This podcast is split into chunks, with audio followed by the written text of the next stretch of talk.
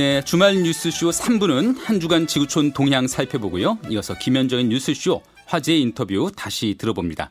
잠시 후에 뵙겠습니다. 한 주간 지구촌의 이모저모 살펴보는 세계는 하나.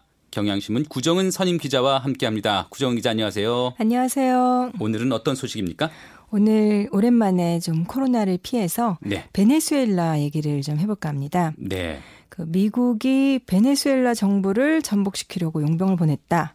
이렇게 베네수엘라가 주장을 하면서 공방이 벌어지고 있는데요. 미국이 베네수엘라 정부를 전복시키기 위해서 네. 네. 그러니까 이 사건이 벌어진 것이 현지 시간으로 지난 3일입니다.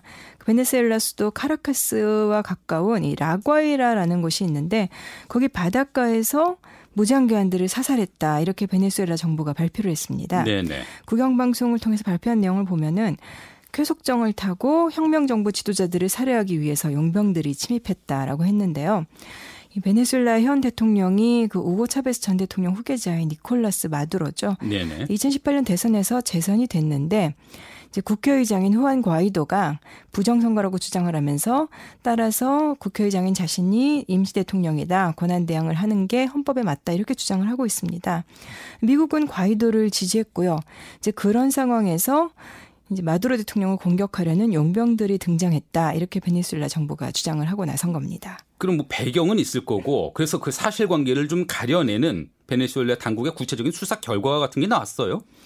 그 구체적인 내용은 아닙니다만은 베네수엘라 측은 이 공격 배후에 미국하고 콜롬비아가 있다 이렇게 주장을 했습니다. 네.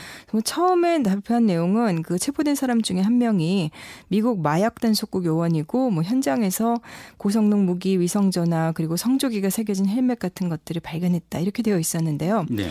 이 미국 법무부의 마약 단속국 DEA라고 하는데 이게 명칭 그대로 마약 단속을 담당하지만은 이 마약을 막는다면서 이제 중남미 각국의 이 마약갱들 소탕 작전이나 군사 작전에 개입한다 이런 지적이 많이 나왔었습니다. 네. 근데 이후에 보도들을 보면은 이 마약 단속국의 직원이 있었던 것 같지는 않고요. 음. 침투 과정에서 체포된 사람들 중에 미군 특수부대 출신이 두 명 있는 것은 확인이 됐습니다. 아, 그럼 미군 특수부대 출신 전직 네. 미군 특수부대 요원들이 침투 과정에 포함돼 있었던 건 사실이네요. 예. 그 당사자들도 그 인정을 하고 있는 거예요?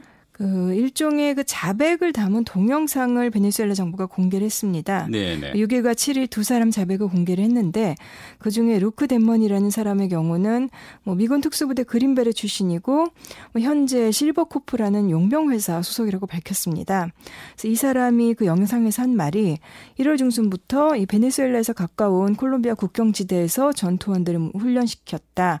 그리고 작전을 수행하는 대가로 돈을 받기로 했고 작전의 내용인즉슨 것은 그 카라카스 국제공항을 장악하고 나서 네. 이제 비행기를 그 끌어다가 마두로를 미국으로 끌고 갈 계획이었다. 이렇게 아, 말을 베네수엘라. 대통령 아예 미국으로 끌고 갈 계획이었다. 네. 그리고 또 4일에 트위터 영상이 하나 올라왔는데 3월부터 뭐 콜롬비아에서 베네수엘라와 미국 퇴역군인들이 마두로 정권을 공격할 준비를 했고 뭐 작전 이름이 뭐 기드온 작전이었다. 그렇게 해서 이 작전으로 라과이라 해안 침입을 감행했다라고 주장을 하는 영상이었습니다. 네. 다만 이제 AP 통신이 영상에 대해서 설명 설명하면서 자금이 부족하고 또 정보가 새 나가서 실패했다고 했는데 좀 덴먼의 그 자백 영상과 뭐 내용은 거의 비슷합니다. 그러면 그러면 미국이 실제 개입했는지는 아직까지는 몰라도 확실하지는 않아도 최소한 공격 음모가 있었던 거는 사실인 것처럼 들려요. 지금으로서는 그렇게 봐야 될 것 같습니다. 여태까지 나 언론 보도들을 통해서 이제 대략적인 줄거리를 좀 살펴보자면 조던 구드로라는 미국 사람이 플로리다에다가 그 용병 회사인 실버코프라는 것을 세웠고 그다음에 그 자백 영상을 찍은 덴먼을 비롯해서 뭐 미국인이라든가 베네수엘라의 전직 군경들을 모아서 훈련을 시켰다고 합니다.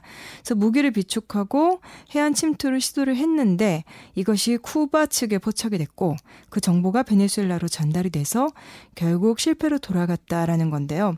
이 용병들을 모집한 구드로라는 미국인은 뭐 베네수엘라 해방을 위한 것이었다 이렇게 인정을 했습니다. 이런 얘기들이 예전에 아주 오랜 전에 영화 같은 데서 많이 나왔었잖아요. 예. 냉전 시대 때 미국이 예. 남미 어떤 나라를 상대로 무슨 음모를 벌이고 공작을 하고 아직까지 이런 일이 벌어지고 있다는 게 믿기지가 않는데 혹시라도 그 베네수엘라 국, 그 국내에 있는 반정부 세력이 배울 수도 있는 것 아닐까 이런 생각도 드는데요. 지금은 그쪽에 좀 힘이 실리고 있습니다. 이 과이도 쪽에서 마두로 대통령을 몰아내려고 작년에 군사 봉기 계획까지 세웠지만 실패를 했거든요. 네. 그런데다가 지금 반정부 시위에 별로 힘이 실리지도 않고 또 미국과 야권이 아무리 아우성을 쳐도 이제 군부가 그 마두로를 굳건하게 계속 지지를 하고 있습니다. 상황이 이렇다 보니까 궁지에 몰린 이 과이도 쪽에서 그러니까 일종의 비밀 조직을 만들었고 거기에 들어가 있었던 게 이 실버코프 용병회사를 만든 구드로였다고 합니다. 이게 네. 워싱턴 포스트 등의 보도인데요. 그러니까 이들이 마두로를 붙잡아 서 몰아내는 작전을 세웠다는 겁니다. 이쯤에서는 미국의 입장도 궁금한데요. 미국이 반응을 좀 내놓고 있을 것 같은데. 그 베네수엘라가 미국이 배후에 있다고 비난을 했을 때 도널드 트럼프 대통령이 공식적으로 부인을 했습니다. 우리 정부와는 관련이 없다라고 했고요. 네. 또 마이크 폼페이오 미국 국무장관은 말이 참 재밌는데요. 우리가 개입을 했다면 결과가 달랐을 것이다. 부인을 하기는 했는데 이게 무슨 뉘앙스입니까? 네, 마두로 대통령이 물러나야 된다라는 걸 다시 한번 강조를 한 거고요. 네. 또그 체포된 덴머니 자백 동영상에서 이 계획을 누가 지휘하느냐 이런 질문을 받고는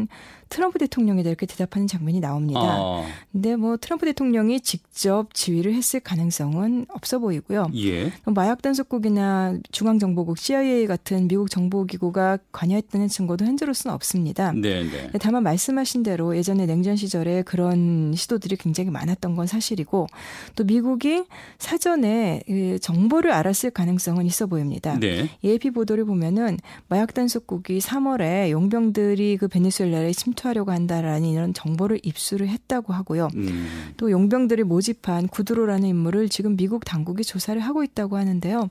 그 상원 정보위원회 민주당 의원들이 지금 폼페이오 국무장관한테 이번 사건에 대해 알았느냐, 알았어도 문제고 아니 몰랐어도 문제고 알았는데 그대로 방치했어도 문제 아니냐 이런 음. 질의문을 보내놓은 상태입니다. 그러네요. 기본적으로는 기본적으로는 베네수엘라에 대한 미국 입장 정책 기본적으로는 어때요 방향이? 그 미국은 마두로 정부를 몰아내기 위해서 지금 굉장히 강하게 압박을 하고 있죠. 특히 이제 경제 제재로 숨통을 조이고 있는데요. 미국은 마두로 정부를 베네수엘라의 옛 정권이라고 부릅니다. 인정하지 않는다는 거죠. 뭐 과이도가 지난해 미국을 방문해서 트럼프를 만나기도 했는데요. 사실은 이 한국 정부도 작년 2월에 과이도가 베네수엘라 대통령이다 이렇게 인정한다는 입장을 공식 발표를 했습니다. 네. 조금 좀 빨랐고 너무 미국에 그 치우친 것이 아니었냐라는 네. 생각도 좀 드는데 네. 이 미국이 그 베네수엘라와 거래하는 러시아 석유 기업 뭐 이렇게 제재를 하고 있고 또 미국 회사 중에 그 석유 회사 쉐브론이 베네수엘라에서 유일하게 영업을 하고 있었는데요. 이 쉐브론 쪽에도 사업 중지령을 내렸습니다. 또 3월에는 그 마두로 대통령을 마약 테러 혐의로 미국 법원에서 이제 기소를 하고 하고 또 1,500만 달러 약 180억 원 정도 현상금을 걸기도 했습니다. 그러니까 이런 정황들로 봤을 때 이제 배후설, 개입설 이런 것들이 나오는 건데요. 전문가들 얘기로는 이 마두로 정권이 뭐 쉽게 그렇게 무너질 것 같지는 않습니다. 음. 그 차베스의 유산이라고 볼 수 있는 이 서민들을 위한 복지 정책의 효과가 있었던 거를 부정할 수는 없고요. 네. 지금 미국이 봉쇄를 하면서 이제 수출길이 끊겼고 가뜩이나 이제 주요 수출 품목인 석유가 지금 유가가 떨어져서 좀 어려운 것도 있지만은 경제난 때문에 생필품 부족이 아주 심한 거는 사실이라고 합니다. 그렇지만은 지금 들려오는 보도들로 봤을 때 이 베네수엘라 국민들이 모두 나서서 이렇게 마두로를 쫓아내는 그런 상황으로 갈 것 같지는 않습니다. 네, 예, 그러네요. 베네수엘라 점 그 베네수엘라 정부의 전복 의혹 진짜 실체적인 진실은 뭔지 사실관계는 어떻게 될지 또 이로 인해서 미국 또 베네수엘라 관계는 또 어떻게 앞으로 흘러가게 될지 이 점 짚어봐야 되겠습니다. 오늘 말씀 여기까지 드릴까요? 감사합니다. 네, 네 지금까지 경향신문 구정은 선임 기자와 함께했습니다.